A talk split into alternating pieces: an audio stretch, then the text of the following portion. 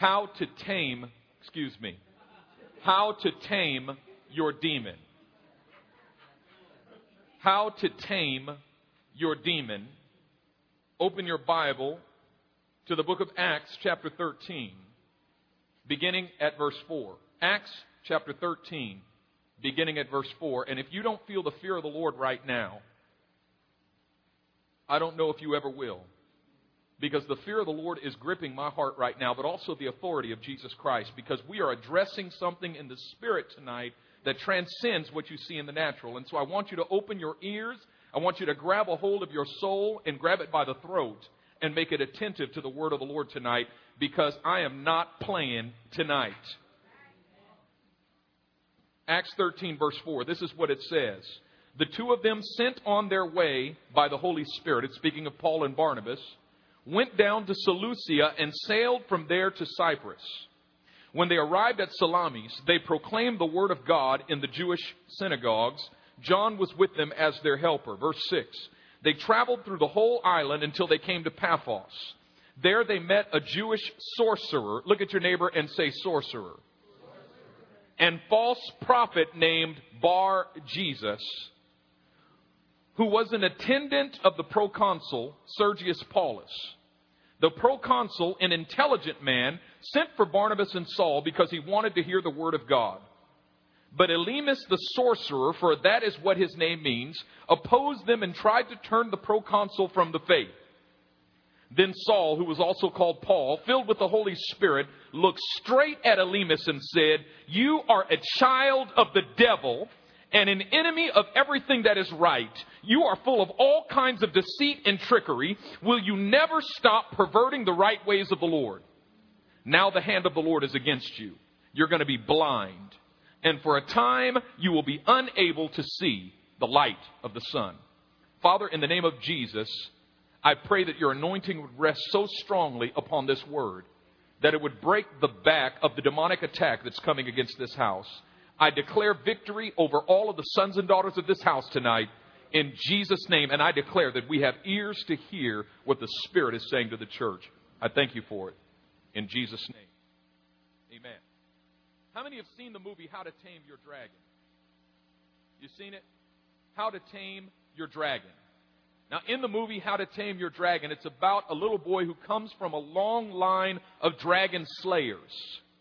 And it's his time to step up and be accepted and embraced by his tribe as a dragon slayer. It's his time to take it to the next generation, to take it to the next level. And so he goes out in search of a dragon to kill. Now, his people had been terrorized by dragons for generations. Dragons would come in and destroy their towns. Dragons would come in and steal their harvests. Dragons would come in and kill their people. And so the people finally rose up and determined we're no longer going to suffer under the tyranny of the dragon anymore, but we are going to train ourselves to be dragon killers. And so the people honed the art of dragon slaying over a period of many generations. And this boy was to take that tradition to the next generation and become one of a, a whole other generation of dragon slayers, dragon killers.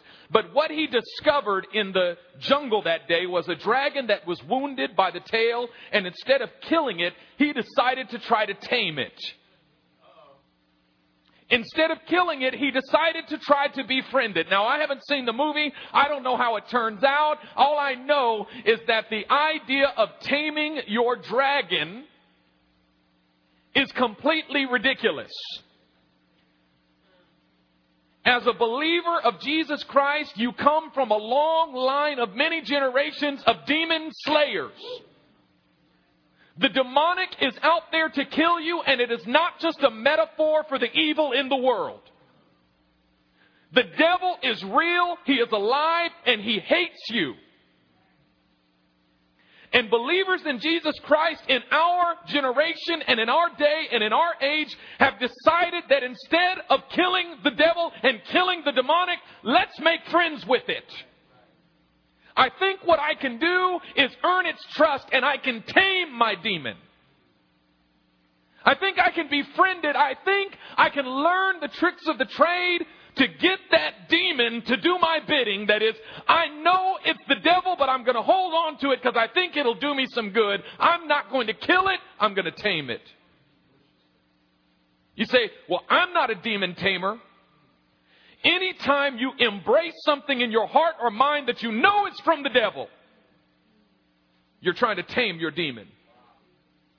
You hear believers say, Well, I know this is the devil, but if you know it's the devil, then stop trying to tame your demon. Anytime you embrace unbelief and you know it's the devil, now if you don't know, there's a difference between ignorance and active disobedience. It's one thing when it's done in ignorance, but most of the time we knowingly embrace something that we know came from the devil. We embrace it in our hearts and we embrace it in our minds. And why do we embrace it? Because it feels good. It feels good to harbor uh, it feels good to harbor unforgiveness in my heart. I know I need to forgive you, but I can't let you go because it feels good. And if I just want to hold on to it and, and replay in my mind and heart what you did another day. And if, if I can replay it in my heart, my mind and heart, what you did for another day, I'm just calling it processing. I'm just processing it. I gotta, and then I gotta process it with Joseph, and then I gotta process it with Vivian, and then I gotta process it with Albertine, and I know that it's the devil. I know that God wants me to forgive you. I know that the blood of Jesus Christ has covered my sin and covered your sin. I know that it's not right, but I embrace it. Why? Because it feels good. I get a payoff. And I think what I can do is take that demon and tame it. Because I'm only embracing this one part of it. It's actually not going to take me any deeper. I'm just going to embrace this one part of it. You're taming your demon. Or you're trying to tame your demon. Now, there was a practice in the ancient world that still exists today. It's called sorcery. You ever heard of sorcery? Do you know what sorcery is? Sorcery is the attempt to manipulate the demonic. It's the attempt to gain control over the demonic and to use it for your own purposes. Sorcerers teach that yes, the demonic is evil, but instead of rebuking it and resisting it and rejecting it and having nothing to do with it, what we need to do is embrace it and tame it because we have power over it and we can gain control over it and use it to do our bidding. That's called sorcery. Now, there were two sorcerers in the book of Acts that the Bible tells us about. The first one's name was Simon Magus. He's called Simon in Acts chapter 8. History tells us that his last name was Magus, or Simon the magician. He was well known in the city of Samaria and called the great power of God because he wowed the people by doing great signs and wonders, lying signs and wonders before their eyes. The thing that we all need to understand is that the demonic has power too. The devil can do signs and wonders just like Jesus can do signs and wonders. And the whole goal of demonic exhibitionism is to attract the eyes of the people, to make people say, wow, so that people are deceived by this thing. Simon did signs and wonders, but he did it by trying to control the demonic. And when Philip came into the city, he had to face off against Simon Magus, and they had a war, they had an exhibition fest. Simon was exhibiting the power of Satan and Philip was exhibiting the power of God. Simon took a look at the works, signs, and wonders that Philip was doing and recognized that what Philip was doing was more powerful than what the devil was doing by him. And he renounced that demonic power and was baptized and came into the faith. But when Peter and John came and began to lay hands and people were filled with the Holy Spirit, then Simon became envious. You see, the thing is, just because you come to faith in Christ doesn't mean that there's not a residue of the work of the demonic in your heart. Sometimes there's more deliverance that needs to be done after you come to faith in Jesus Christ. There was a work of Satan that was so deep in Simon's heart that he couldn't see it until it was exposed in an encounter with two apostles, one named Peter and one named John. And he said, I'll give you money if you give me that anointing. The spirit of sorcery will, number one, seek to oppose the people of God and deceive them through demonic signs and wonders. Number two, it will seek to monetize the anointing. And whenever we are seeking to monetize the anointing, we begin to see the gospel as a means to financial end. We're stepping into the stream of the spirit of sorcery. I say to you that the anointing will not be pimped. God will not allow the anointing of the Holy Spirit to be pimped by men. And we got to get that in our heads now. And so Peter said, Your money can die with you. You and your money can go to hell. You thought the gift of God could be purchased with money. And he said, For I perceive that you have been poisoned by bitterness. That's how sorcery gets in. And that's how it gets started. You were poisoned by bitterness. You started off by embracing a little tiny demon. You know, in that book, in that movie, Taming Your Dragon, he finds this little baby dragon. It doesn't look too harmful, just a little baby dragon with a hurt tail. Oh, let's just, let's not kill it. Let's just take this little baby dragon and cuddle it. You know, it starts with just a little bit of bitterness that you find out in the jungle. And if you just take it in and, and cuddle it, you poor little thing, you, you poor little thing, it's, you know, you know, you just, just embrace that bitterness. I think I can tame it. But, but Peter says you were poisoned by it. And because you've been poisoned by bitterness, you've been bound by iniquity. If you can allow the devil to poison you with bitterness, you can allow him to bind you with iniquity. You find that you're in chains of iniquity because you started out by allowing the poison of bitterness to seep into your system. And he says, You can die with your money because you thought the gift of God could be purchased with money. And I perceive, he's speaking prophetically, that a long time ago you got hurt and you didn't handle it correctly, and so you got bitter. And you embraced that bitterness, and it grew to the point where you became bound by, the, by iniquity, and now the devil holds you as his captive to do his bidding. And all of a sudden, a true spirit of repentance hits, hits Simon Magus, the spirit of sorcery is only broken by confrontation. It is not cuddled away. It is not passively counseled away. It's only broken by confrontation. That is, somebody's got to get up in our face and say, what is happening in your life is a work of darkness and it stops now. What Peter did there was the most loving thing that he could have done for this man. He knew in this situation, notice Peter doesn't speak this way to everybody. He didn't tell everybody to go to hell. I mean, you might read this and say, man, Peter was mean. I don't think I would use that methodology. You know, I find in the ministry that you've got to treat each person according to what the situation calls for and according to what they need to get set free. Peter knew that the only way I could get this guy free was to get in his face. The thing is, the spirit of sorcery works on you at such a level of subtlety and sophistication that you have no idea what's happening and you can be lulled into a place where you're held captive by it and not even know it until it's too late. Somebody has to jerk you away. Nobody can, can try to coddle you there and try to convince you there. You have to be jerked awake. This is a wake up call tonight. Because there's some Simon Maguses here and you don't know it. Take it to another level. The second sorcerer in the book of Acts shows up in Acts chapter 13. Paul and Barnabas, and we just read about it in this passage. Paul and Barnabas just got done with a powerful prayer meeting in the city of Antioch. It says there were prophets and teachers in Antioch, and Paul and Barnabas were among them. And it says they got together and had a prayer meeting, and they ministered to the Lord and fasted. Now, when it says they had a prayer meeting, it doesn't mean two, two hours one Friday night, or an hour and a half one Thursday. They were there for days, fasting, praying, ministering to the Lord, worshiping. Ministering to the Lord means they were worshiping. Somebody had a guitar, and you know, Mickey was up there and, and playing his guitar, and they were singing and worshiping for days, fasting. And in the midst of that prayer meeting, the Holy Spirit speaks and says, Separate Paul and Barnabas for the work to which I've called them. They set them apart. They lay their hands on them. They fast and pray over them. When the fast comes to an end, they send them out. They took an offering and they sent them out. And the first place they went was an island called Cyprus. They preached in every city on that island, had great ministry. But then they come to the city called Paphos. And one of the leading civic leaders in that city was a, a man by the name of Sergius Paulus. Says he was an intelligent man. And so he called Paul and Barnabas and asked to hear the word of God. How many know that the most intelligent thing you can do is seek the word of the Lord? He was an intelligent man. And it says that Paul came and stood before him and began to preach, but while Paul was speaking, there was a man standing right next to him by the name of, get this, Bar Jesus, which means son of Jesus. Isn't it interesting that Paul is preaching Jesus and son of Jesus is standing next to the proconsul, but what he's doing is trying to turn his heart away from the word of the Lord. Paul says Jesus is Lord, and son of Jesus says Jesus is not Lord.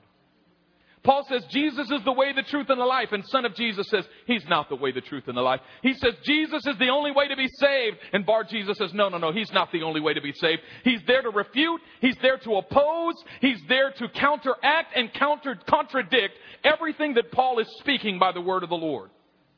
And the heart of Sergius Paulus is being turned away from what Paul is saying because of this man, this sorcerer, Bar Jesus, also called Elymas, in the Greek Elumas,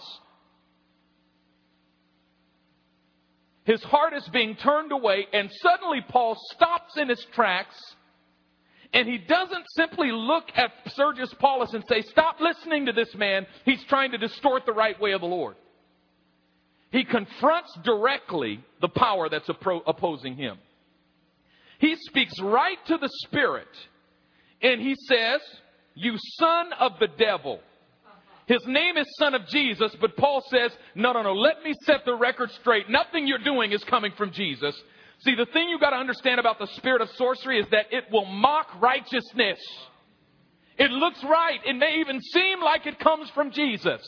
It might even start with the thus saith the Lord, but it comes from the devil. Paul says, let me set the record straight. You're not a son of Jesus. You're a son of the devil. You're full of all kinds of deceit and wickedness. You're nev- you'll never stop perverting the right ways of the Lord. So here's what's going to happen. Blindness is coming over you and you're not going to be able to see for a while. And all of a sudden, a mist came over the guy, it says. A mist came over the man so that he could not see, and he had to be led about. And watch what happened. Sergius Paulus believed, the scripture says, being astonished at the doctrine of the Lord. The NIV says he was astonished at the teaching about the Lord. Let me ask you a question. Was he astonished at what Paul taught? Was Paul teaching theology 101 and he was astonished? Or was he astonished when he saw the demonstration of power when he saw that the power of Jesus Christ is greater than the power of deception and the power of darkness. He was astonished when he saw that the power of Jesus Christ was judging this power of darkness. He was astonished and he believed. Now, let me tell you what all this amounts to. It's interesting to me that on Paul's first missionary journey, the, right out of the gate, his first apostolic journey, he had been saved about 14 years prior, he had met the Lord in the road to Damascus, and then he spent years in the wilderness of Arabia, with, and then he went back to Tarsus, his hometown. Notice he never writes a letter to the church at Tarsus. You ever see Paul writing a letter to the church at Tarsus? You know why? Because there wasn't one. He spent all those years there and absolutely no fruitful ministry whatsoever. The Apostle Paul, 14 years of fruitlessness in the ministry, but fruitfulness in revelation. First thing you need to understand is just because you're not healing the sick today doesn't mean God isn't with you. He might just have you in a season of revelation, but understand that every year that you're not out ministering, you're supposed to be home getting revelation. A lot of people say, well, maybe when God releases me in the ministry, then I'll get some revelation. No, get it now because you're going to need it then. You're hearing me? So there's no church at Tarsus because he had no effective ministry until Barnabas gets a hold of him, takes him to Antioch, and introduces him to the church there. And then the Holy Spirit speaks through that church and sends him out. Listen, your fruitful ministry begins when God puts you in an apostolic house and sends you out from that house. It doesn't begin when you decide to break away and go on your own and do your own thing with no covering and no accountability because you want to do it. But when the Holy Spirit speaks through the church and says, go, suddenly you go in another level of authority.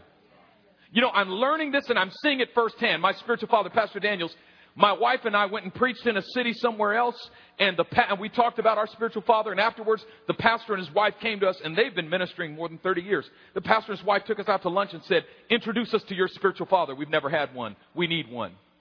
They're older than he is. So I connected them. He came and preached at their church, and after the service, they said, Will you be our spiritual father? He said, Sure. He started pouring into their lives every week, every week, every week. Well, recently they went and did a conference in Kenya. He met them at the airport and he spoke over them and said, This year there will be miracles. I'm sending you in the power of God to work miracles, signs and wonders. Guess what happened? They got there and the lame walked and the blind saw and the deaf heard and there were great and mighty signs and wonders. They came back and when they saw me, they said, Benjamin, there were miracles. There's never been miracles in all the years we've been doing conferences, all of our travels, all of, there's never been miracles. You know why? They had never been sent before. Now they were sent. There was an apostolic sending. Just last week, I told you how my spiritual father talked to my father, and one of our, our friends of the family was bleeding to death and about to die, and he spoke to my father, said, You have full authority over this. Go into the hospital and heal her. Lay your hands on her and tell her you will live and not die. It is not your time. You're going to live. And my father went in the hospital, laid hands on her that morning. The doctors had just said, There's nothing else we could do. You're done. By the end of the day, she was completely well. I'm telling you, it's the real thing. Last night I got a, a, text from somebody. My son is having hallucinations. He's having fevers and he's going into convulsions. He's having a very, very high fever. He's very, very sick. Please pray for my son. And I spoke to him and I said, you have full authority over this. And I declare your son will be completely well by tomorrow morning. Guess what happened? The son slept soundly all night long. Woke up this morning completely well. And he wrote me back today and said, there's no sign of sickness in my son's body. He's completely well. Even the great apostle Paul didn't have any authority until he was sent. And until he was sent from an apostolic house, until he was sent from under an apostolic covering, he had no authority to go. But when he went in authority, he went with full authority, and there was nothing that could stand in his way. But the spirit of sorcery tried its best to stand in his way. At the beginning, right out of the gate, there's no sign that he had ever dealt with the demonic before. You know, when, if, when you first get started, you know, when you first get started with anything, you want a safe place to experiment. When you preach your first sermon, you're hoping only 10 people are there. But what if your first sermon is before 10,000 people? When you cast out your demon, uh, your first demon, you're hoping it's a little telephone demon or somebody, something, you know?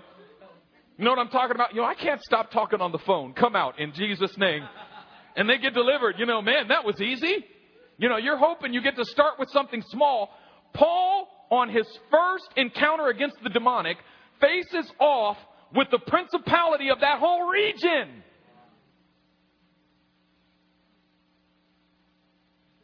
Somebody give me a towel, please. And he doesn't hesitate. He stops and he faces it head on without fear. It says, Then Paul, filled with the Holy Spirit. Praise Jesus. Filled with the Holy Spirit, looked straight at Elymas. You see that? It says he looked straight at him. He didn't waver, he didn't look away. He's looking at him as if to say, I'm not intimidated by you, I know who you are. I'm prepared for this, and I know that I have full authority to deal with you. You're not going to stop me? Watch this. From Cyprus, Paul is getting ready to enter into the first apostolic journey recorded in Scripture. If that journey didn't happen, none of our mission trips would have happened. That was to become the paradigmatic apostolic journey for all of the body of Christ, for all of history until the coming of the Lord Jesus Christ. For years, for centuries, for centuries, for millennia, believers in Jesus Christ would look back at that journey and say, at the moment Paul was getting ready to be broken through into the fullness of his apostolic ministry, the devil came to oppose him face to face. I'm telling you, last Saturday night when I was attacked by that demon possessed man, it's a sign of what's happening in the spirit. It was not a fluke. It wasn't a fluke. It's because we are being opposed by a power of the devil that sees that we are getting ready to break through and go to the next level. We are getting ready to reach a harvest. Do you know how many souls have come to Christ just this year through this house? Take a wild guess. Somebody throw out a number. Through this house, in the world, how many? You guys ain't got no faith. We have seen more than 85,000 people come to Christ this year. In one crusade alone in Ethiopia, we saw 85,000 people come to Christ. Now, when you start seeing tens of thousands of people come to Christ every year, you're going to wear a bullseye on your back.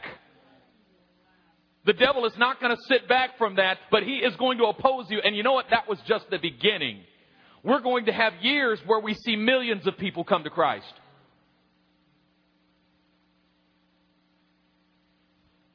This is what the Lord said to me this week. And He said it to me a few days ago, and it didn't hit me till today. We are being opposed by a spirit of sorcery and a spirit of unbelief. A spirit of sorcery and a spirit of unbelief has stood right in front of us and is opposing us to our face. And here's what the spirit of sorcery is doing. It's doing the same thing Bar Yes, Bar Jesus, son of Jesus, in other words, the son of the devil. It's doing the same thing he did. Paul is speaking to Sergius Paulus, and that spirit of sorcery is standing next to him going, no, no, no, no. And it's seeking to turn his heart away. When I'm speaking to you right now, there's a spirit of sorcery standing next to you trying to turn your heart away from what I'm saying to you. And you know how I'm seeing it manifest in the house? People are getting offended and leaving the church for almost no reason. I mean, I hear about folks that are leaving. They won't talk to me. They won't take my calls. And I find out what they're offended about, and it's almost nothing. Sometimes it's not even existent. Something that didn't even happen. In more than one case, people are offended by something that did not even happen.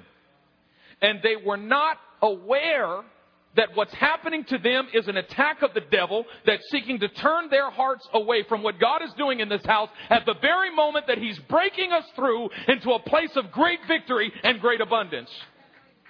And we are strategically poised, just as Paul was poised on the island of Paphos, on the island of Cyprus, getting ready to enter into the fullness of his apostolic mission. We are strategically poised right on the cusp of something that is going to be paradigmatic for the body of Christ for generations to come. Generations to come are going to look back and say, Living Hope did this in 2011 and in 2012. We can do it too.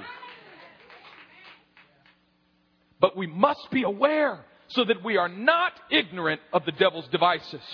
We are not ignorant of the devil's devices. Are you hearing me tonight? I'm saying to you, we're not going to be ignorant of the devil's devices, but we're going to walk through this and remain one. And not only that, but with one voice, when that spirit of Elymas comes at us, we're going to turn and face off with him and say, You son of the devil. Now, don't get me wrong, I'm not talking about a person, I'm talking about a spirit. Are you hearing me? I'm talking about a spirit that's trying to turn our hearts away from one another. I remember when we first started the church, people would get saved and then disappear. First, for the first eight months, nobody got saved. I could tell you the spiritual side of that as well. And there was many things that God was revealing as we were entering into very deep spiritual warfare in that season. After eight months of spiritual warfare, something broke and people started getting saved. I'll never forget the first Sunday that, that two people got saved one Sunday, you would have thought it was revival, the way we were jumping and shouting, like revival had come. And I mean, it was real salvations. I mean, they were at the altar just broken and weeping. But what started happening was people would get saved and disappear and we'd never see them again. And I'm talking about they would have these power encounters at the altar. I remember one guy came and stood at the back and, and shot me dirty looks the whole message. But before I could even do the altar call at the end of the service, he ran to the front and fell on his face and he was bawling and weeping and bawling and weeping. And he said, this is, your sermon talked exactly to my life. Exactly what's been happening in my life is what you've been saying and I need this and I'm here and I'm never, we never saw him again. We saw people get delivered from demons and they disappeared. And so I started, I started praying and saying, Lord, what is happening? What is happening? I went to sleep one night and I had a dream. And in the dream, I saw the room where we were having services and I saw people inside and the power of God was falling and people were getting it. People were getting saved. Right outside the room, I saw about a 10 or 12 foot python. And as soon as people came out of the door, it wrapped around them and would choke them out. One by one, it would wrap around them and choke them out, squeeze them out, choke them out. Right after they got the, the power of God fell on them. So we started to face off with this python spirit in our prayer meetings. We were having early morning prayer meetings at 5:30 a.m. every single morning, and we started facing off with this python spirit, saying, "You're not going to choke out the people of this house." And guess what happened? It broke, and suddenly people started getting saved and staying. And suddenly the church started growing. I'm telling you what I know in the Spirit. I know it in the Spirit because I've seen it happen year after year after year. The devil is like a fox. He comes at you a different way every year. Every year he comes at you a different. And if this way won't work, he'll come at you another way. And if that way won't work, he'll come at you another way. And if this way won't work, he'll come at you another way. And I'm saying to you, and I know it by the word of the Lord, that if we confront this thing and break it from over this house, I tell you it will have no power over us. I tell you this phenomenon of people's hearts being turned, it will stop in its tracks. Why? Because suddenly we're aware of the devil's devices and we're no longer tricked by it.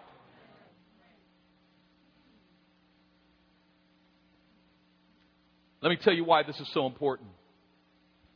Because Paul, facing Elymas, could have backed down. He could have went home and got discouraged. Let's go back to Antioch, Barnabas. This doesn't work.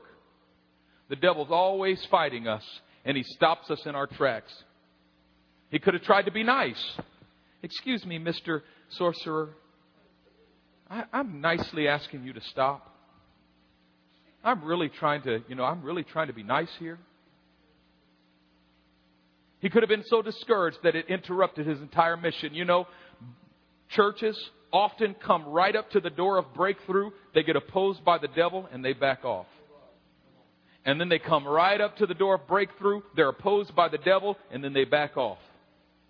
And if we're not careful, we can repeat that cycle again and again and again and again. And after a while, you start accusing God of not being faithful to His promise. Because each time you're approaching the door of breakthrough, you're approaching with the promise of God. And what we don't realize is that we're not entering in, not because God is not faithful, but because we're not willing to stand and do battle with the spirit of sorcery and say, this time you're moving out of my way.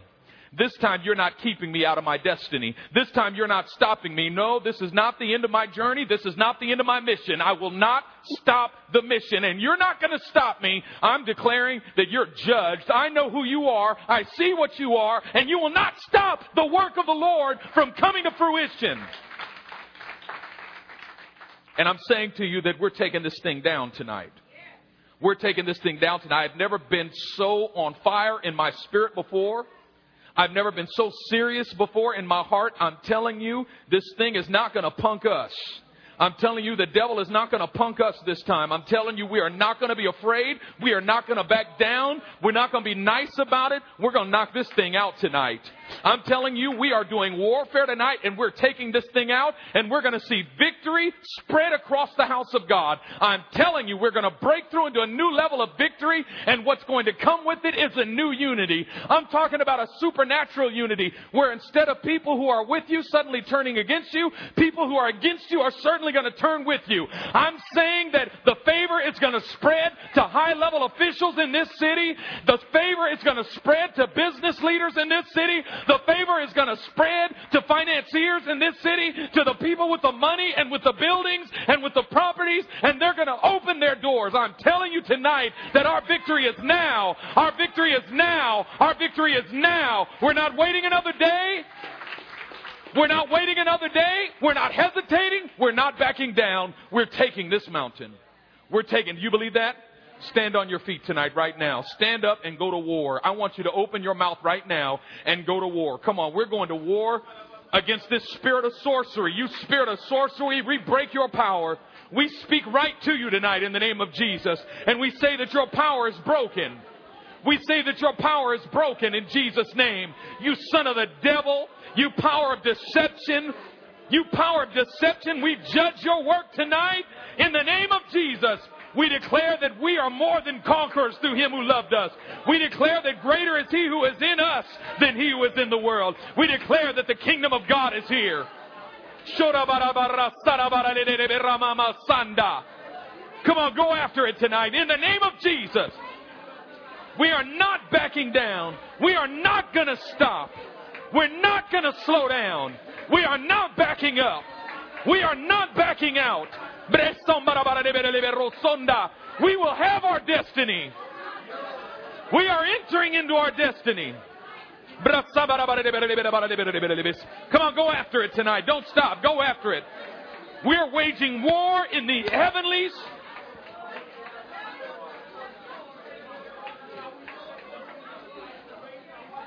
Those of you that have been affected by that spirit of sorcery, just renounce it right now. We will have no fellowship with that spirit of sorcery tonight. We renounce it right now in Jesus' name. We remove it from over this house.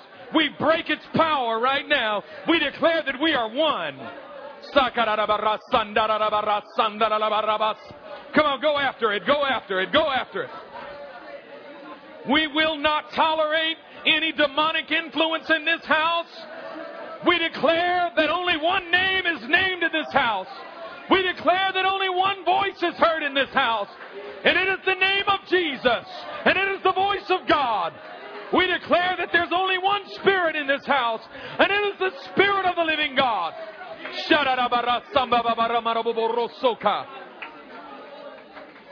In Jesus' name. In Jesus' name.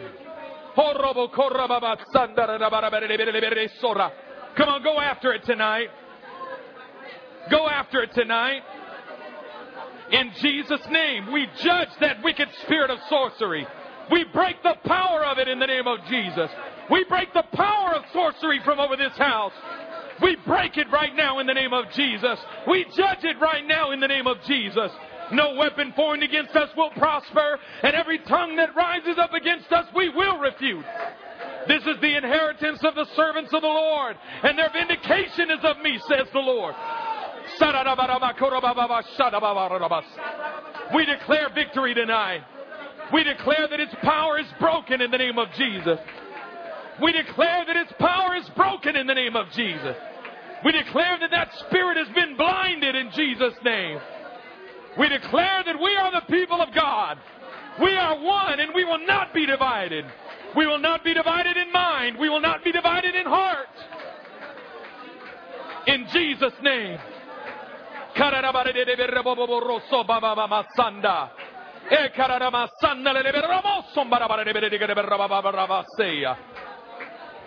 in Jesus' name.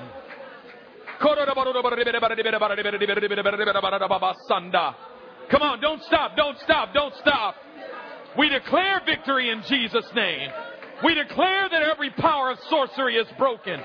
We bind every power of sorcery and witchcraft from over this house. In Jesus' name. That power of the devil that seeks to oppose us, that seeks to keep us from entering into our destiny. We will not stop. The mission has only begun. The mission has only begun. We've only just begun. We're just getting started. We're not finished. We're not finished. We've only just begun. We're just getting started. We're just getting started. Devil, you haven't seen anything yet. You haven't seen nothing yet. For this reason, the Son of God was made manifest, that he might destroy the works of the devil. We come to destroy the works of the devil. We come to destroy the works of the devil in this city. In Jesus' name. In Jesus' name. In Jesus' name. We are more than conquerors. The accuser of the brothers is cast down. He who accuses them before the throne of God day and night. We have overcome him by the blood of the Lamb and by the word of our testimony. And we love not our lives even unto death. In Jesus' name.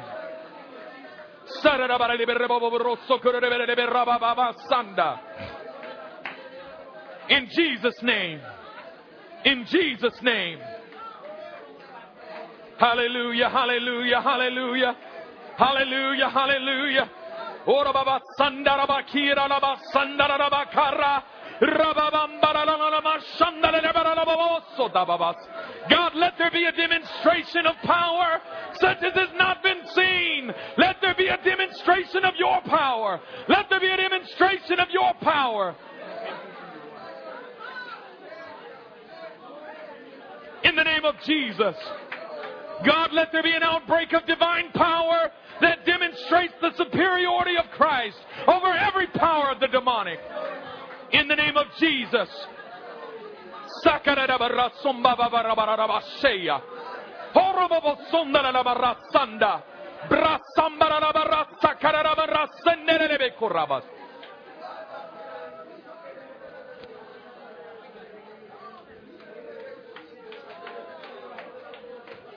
Some of you tonight need to repent. You've taken part in the spirit of sorcery. I want you to renounce it right now. Renounce it right now. I will have no part in it. Renounce it right now. Renounce it right now. We break the power of sorcery right now. We will not try to tame our demons. Come on, you can't tame that demon. Some of you are harboring bitterness. You can't tame it. You're harboring unforgiveness. You can't tame it. Whatever you've been harboring, you get rid of it. You kill it. You kill it. Put it to death right now. We put it to death right now in the name of Jesus.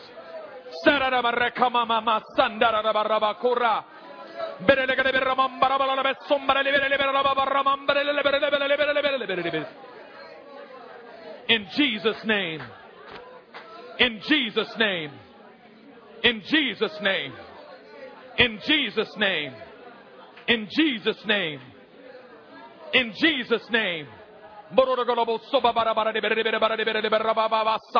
Come on, break it right now. Declare that you have no fellowship with it. You have no fellowship with it. You have no fellowship with it. It has no power over you.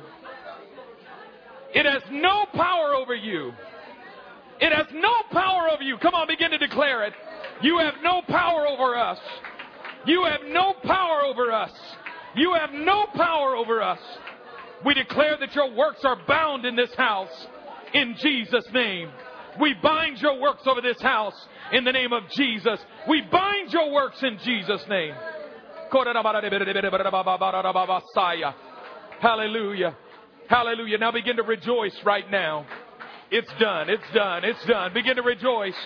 Come on, now just begin to worship Jesus. Begin to worship Jesus. Begin to worship Jesus. Jesus, we worship you. Jesus, we worship and adore you. We worship and adore you. Hmm. I feel in my heart right now that some of you need to come to the front and repent of it and release it and renounce it. You need to make a public statement right now that I'm shaking this off. I'm, sh- I'm just going to have nothing to do with this. There's no condemnation on it. You weren't, you didn't know that it was happening. You didn't do it intentionally. But tonight you're releasing it. Come on, come right now. Come right now. Don't be afraid. Uh, I sense there's a release of power that's coming at this altar right now for those that come and say, I'm letting this go right now. I'm breaking it off my life right now. This is breaking off my life right. Yes, there's a release of power coming right now. There's a release of power coming right now. Hallelujah. Hallelujah. It's breaking right now. It's breaking right now. It's breaking right now. It's breaking right now. It's breaking right now. It's breaking right now. It's breaking right. I thank you for it, Father. I thank you, God. I thank you. It's breaking right now. I break off all condemnation. I break off all condemnation. I break it off right now. There's no condemnation in this. You're being set free from this thing. I judge the spirit, not you. I'm not judging you. I'm judging that spirit. I'm judging that spirit that sought to hold sway over your life. I'm judging it right now. And I'm setting you free from it right now. I release you from it right now. I release you from all shame. I release you from all condemnation. I release you from all guilt. I release you from all fear. I release you from it right now. I declare it in Jesus' name. I declare it in Jesus' name. You are free. I command that spirit of sorcery to break right now. I command it to leave right now. I forbid it to speak to you anymore. I forbid it to have any influence in your life. I declare you got authority over it now. I declare you have authority over it right now. You got authority over it right now. You are more than a conqueror because he loved you. You are more than a conqueror. You are more than a conqueror. Hallelujah. Come on, keep warring right now, folks. I establish you in the truth right now. I establish you in your place in the house of God. I establish you in the truth and in your place in the house of God. I establish you in it right now. In the name of Jesus, I establish you in the truth. I establish you in the truth right now and in your place in the house of God. The devil will not move you. He will not rob you of your inheritance. He will not trick you. The devil will not trick you. You are more than a conqueror. You are established in the house of the Lord. You are established in your place in the kingdom. You are established right now in the name of Jesus. In the name of Jesus, I establish you in your house, your place in the house. I establish you in your place in the house. In the name of Jesus, I establish you in your place in the house. In Jesus' name. Come on, keep going, keep going, keep going. Don't stop. Hallelujah. We thank you that it's done, Father. We thank you that it's done, Jesus. We thank you that it's done. We give you all the glory. We give you all the praise. Come on, just worship Him right now. Just worship Him. We worship you. We worship you, Jesus. We praise you. We adore you. We glorify your name. We bless you. We magnify you. We magnify you. Hallelujah. Hallelujah. Hallelujah.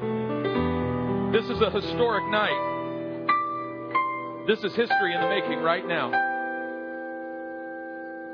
You know, you ever re- repeated a cycle again and again and again and couldn't figure out why? And then all of a sudden you found the key. That's what I felt like today. I feel like we've repeated this cycle. We've come right to the edge of our destiny, but never entered into it. And I couldn't figure out why. And then all of a sudden the Lord showed me today. And now it's broken. Now we're moving forward. And I say to you that each and every one of you are deputized by the power of the Holy Spirit, and you're going forth with authority over every power of sorcery. It will no longer have any power over you or any sway over your hearts or minds. But I'm sending you tonight, just like my spiritual father sent that pastor and his wife to Kenya, and there were miracles. Just like he sent my father to the hospital and that, that woman was completely healed. Just like last night I sent that man to lay hands on his son and he was healed. I'm sending you in the power of God. I'm sending you, and I say there's absolutely no condemnation. There's no shame. There's no guilt. It's broken. And I'm deputizing you tonight, and I give you authority over the spirit of sorcery and over the spirit of witchcraft. And when you see people bound by it, number one, you're going to have discernment to know what it is. And number two, you're going to have power to break it and set them free. I say you have complete authority it will have no more influence over your life. No more. And I say that you're set free. Some of you came here harboring bitterness and unforgiveness and all kinds of stuff. And because of it, a spirit of unbelief has crept in. You've had trouble even believing that God is there for you, that He is releasing you into your destiny, or that He even has a destiny for you. You've even had trouble believing that God hears you when you cry out to Him. But I say that that power of unbelief is broken from over your life tonight. And what you're going to find immediately when you leave this place is a new faith. A new ability to believe God for the impossible. You're going to stand in the face of the impossible. You're going to look it in the eye and laugh. And you're going to say, All things are possible for him who believes. All things are possible for him who believes. And often what simply needs to happen is healing. Tonight I came at you hot and heavy and hard, but it's because I knew something was breaking in the spirit. I did it not to break you, but to break the spirit that's coming against you. But I say it's broken now. And, and you know, oftentimes all it takes is something has to be broken and healing just rushes in. And tonight that healing has rushed in and you've been made whole again. Some of you have been troubled in your hearts. You've been troubled in your spirit. Now you have authority over it. Remember, Jesus said, Let not your hearts be troubled. Do not allow your hearts to be troubled. When Jesus said that, he gave his disciples the authority to guard their own hearts against anything that would trouble them. And I give you that authority tonight in the name of Jesus. And I say, let not your heart be troubled. And I say, you will not let your heart be troubled. You won't allow it to. You won't allow it to. No troubling spirit has any authority over you from this day forward. But instead, you're going to believe in God. Jesus said, You believe in God, believe also in me. Let not your heart be troubled. You know what protects your heart from being troubled is faith. You believe in God, Jesus said, believe also in me. And then he said this In my Father's house are many rooms. If it were not so, I would have told you, I'm going to prepare a place for you. You know what he wants you to believe? That he's preparing a place for you. That where I am, he said, there you may be also. He's preparing a place for you, and not just in heaven, but it will be on earth as it is in heaven. He's preparing a place for you in this next season of life. He's preparing a place for you to operate in all of the gifts and callings He's given you. He's preparing a place for you to live out your destiny to the fullest. He's preparing a place for you. And so, no matter what happens in this season, you will not let your heart be troubled because He is preparing a place for you say, It's so hard for me to find my place. Nobody's asking you to find your place. Jesus said, I go to prepare a place for you. And he said, When I'm done preparing it, I will come again to take you under myself. When it's His time, He'll come take you there. You don't have to make it happen. Your job is simply to let not your heart be troubled and to believe. And tonight you have the authority to do that. Lift up your hands to the Lord now. I speak blessing over you. I release the forgiveness and power of the Lord over you. I say that you are now full of faith. You're full of authority. You're full of power. And you're full of joy. And the devil will not have any power to take it from you tonight. You're more than a conqueror. You're more than victorious. And I release the love of God over your life tonight. In Jesus' name. Amen. Amen. Hallelujah.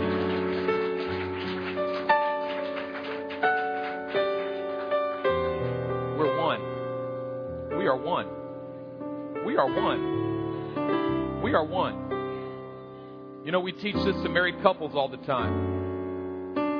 Jesus said, What God has joined together, let no one separate. Do you know that when you get married, when you stand at that altar, God joins you together? It's not simply two human beings deciding to join themselves together. It's not a preacher joining you together. It's not your family joining you together, but God joins you together. Now, if God joins you together, that means that marriage is a completed work. That means that the mystery in the Spirit is that when two stand at an altar and the minister says, I now pronounce you man and wife, in the Spirit there is a work of joining together that happens. And the two turn and walk away from that altar as one. That means, and we tell married couples this all the time. I hear married couples say, We're so divided. We're not one. We're so divided. And I speak to them and say, No, no, that means you're stronger than God. Because God put you together. You don't even have the power to divide yourself. You say, well, we need to work towards oneness. No, no, no, no, no, no. It's a finished work. The moment you said, I do, God made you one. The only thing that can separate you is if you stop believing that God has made you one. And the greatest challenge for a married couple is to walk through challenges and trials and tribulations, but still believe we are one. My spiritual father used to instruct me after I got in a fight with my wife to go into our room and begin to declare, We are one. We are one. We are one. We are one. There's no division between us. Even though in the natural there's all kinds of divisions between us, but in the spirit we're still one. I choose to look not to the things that are seen, but to the things that are unseen. Do you know that marriage is a metaphor for the relationship between Christ and his church? And Jesus bought his church with his blood. He paid the price and he made it one. One church. Paul says that in Ephesians chapter 4, he says there's one faith, there's one baptism, there's one Lord, and there's one church. One faith.